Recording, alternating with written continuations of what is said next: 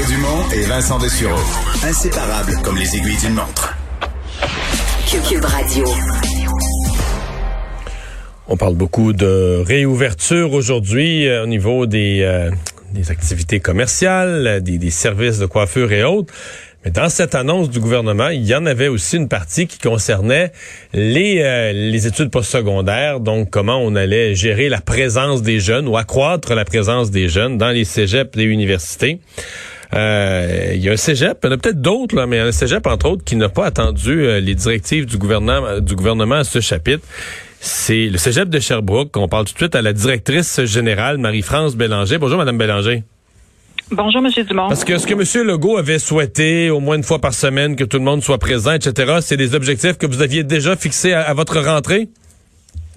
Oui, tout à fait. Ben, D'ailleurs, je vous dirais que nous, depuis le mois de juin, c'est l'orientation qu'on avait prise de d'avoir le plus de présence possible, tout en respectant, bien entendu, les règles sanitaires. Alors, on a tout mis en place ce qu'il fallait pour ça faut dire que la région de l'Estrie avait un contexte particulier. Je pense qu'il nous permettait de le faire. on a été quand même en zone orange euh, très longtemps jusqu'au 12 novembre et euh, à la rentrée de janvier, on a euh, on avait déjà cette orientation là et on a travaillé fort avec la direction régionale de la santé publique, puis on avait eu leur accord très formellement le ministère était au courant aussi. Donc, on est déjà dans cette orientation-là depuis un bout. Si on avait à, vous dites orientation, si on avait à la décrire en termes de, de, présence des jeunes au cégep, ça ressemble à quoi? Ben, nous, ce qu'on a donné comme directive aux enseignants, c'est d'avoir un, un, taux de présence de 25% aux deux semaines. Donc, dans chacun des cours, Évidemment, là, je vous parle pas des laboratoires puis des activités pratiques où là, on est à peu près en présence à 100 là, mm-hmm. comme comme c'est déjà. Ça, c'est logique, là, oui. Mais pour les cours euh, théoriques, euh, on veut un, minimum de présence partout. Donc, on voulait s'assurer que même dans des programmes comme, par exemple, sciences humaines, que ces étudiants-là ne se retrouvent pas complètement isolés chez eux. Donc, on voulait qu'ils viennent sur le campus, qu'il y ait une présence, même si ce sont des cours théoriques.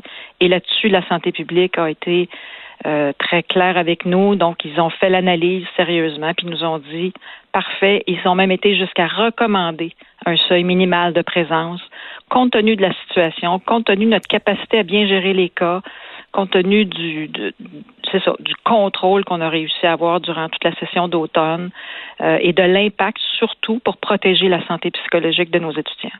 Qui vont comment? Vous l'évaluez comment, la santé psychologique? Puis après ça, ben, vous pouvez me répondre tout de suite, mais comment va la, la santé sur le bulletin? Quel, bilan vous faites de la santé psychologique des jeunes, mais aussi de leur euh, niveau de réussite dans votre première session, celle d'automne? Ben écoutez, le taux de le taux de réussite, il va falloir attendre un petit peu pour avoir les impacts plus euh, plus clairement. C'est sûr que nos étudiants ils trouvent ça difficile quand même.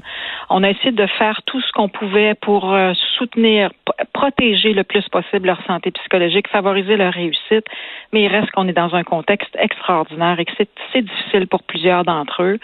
Euh, donc oui, on a des taux de ben, les taux d'échec sont pas si élevés, mais c'est sûr qu'on a plus d'abandon. Donc on a eu à peu près 10 euh, d'abandon, ce qu'on appelait des incomplets COVID.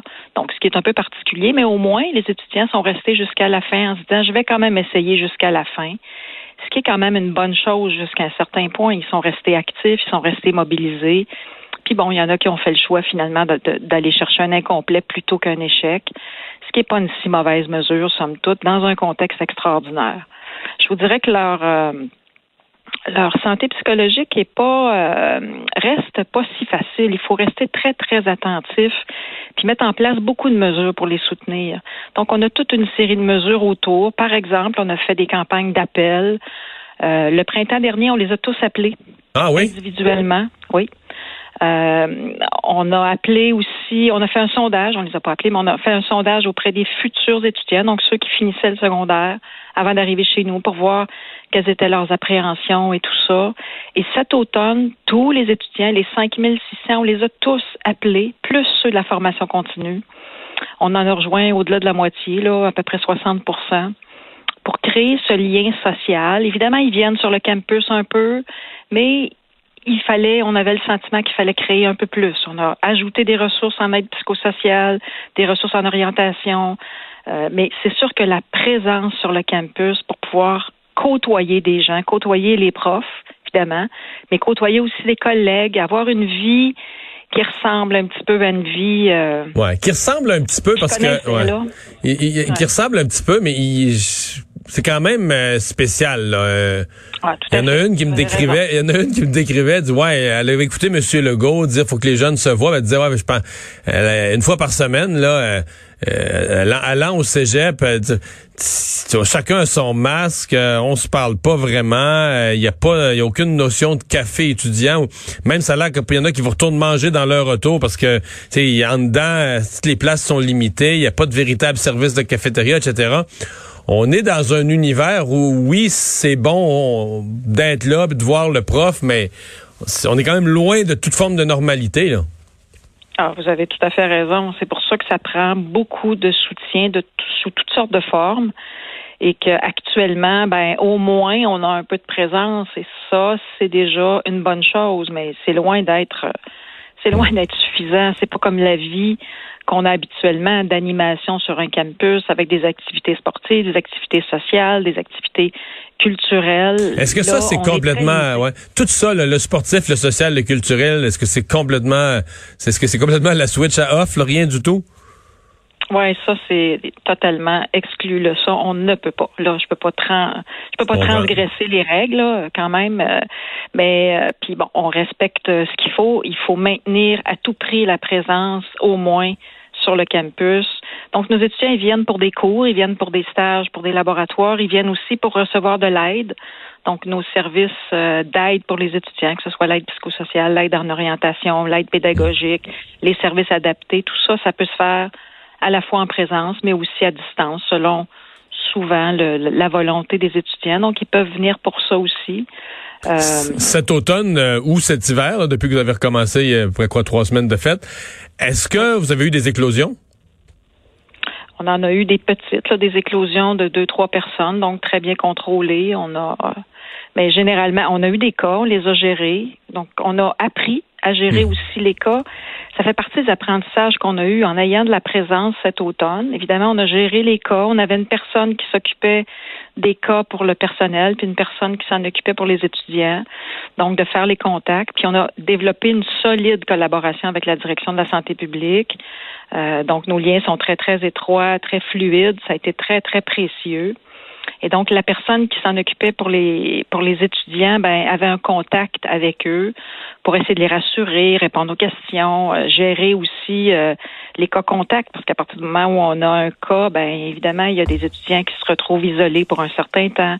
Donc, on avait des ressources pour soutenir les enseignants, pour prévoir du tutorat. Donc, il fallait, il y avait beaucoup de choses à organiser. Fait nous, on a appris de ça cet automne. On a pu expérimenter des choses, on a développé des pratiques.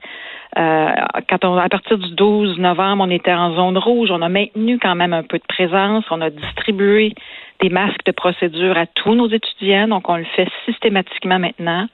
On a rodé ça aussi, là, pour, parce qu'au début, euh, on a des ratés, là. Je vous cacherai pas que tout n'est pas parfait. Il faut, il faut pratiquer, il faut assurer l'approvisionnement, assurer la distribution, s'assurer que ça marche. Et là, maintenant, ça marche. On distribue les masques, euh, on fournit les masques de procédure aux étudiants. Comme ça, on est certain que ce sont des masques homologués. On est certain que les étudiants sont pas privés parce qu'ils n'ont pas les moyens financiers de, de s'en acheter. Donc, ça, c'est bien installé maintenant. Ben, Madame Bélanger, euh, merci euh, à vous et aux autres cégeps la meilleure des chances pour la, la, suite des choses. On espère qu'il y en a qui vont, à partir d'aujourd'hui, commencer à assurer un peu plus de présence. On va souhaiter que ça se déroule pour le mieux de nos jeunes. Merci d'avoir été là. Merci beaucoup. Au revoir. On s'arrête.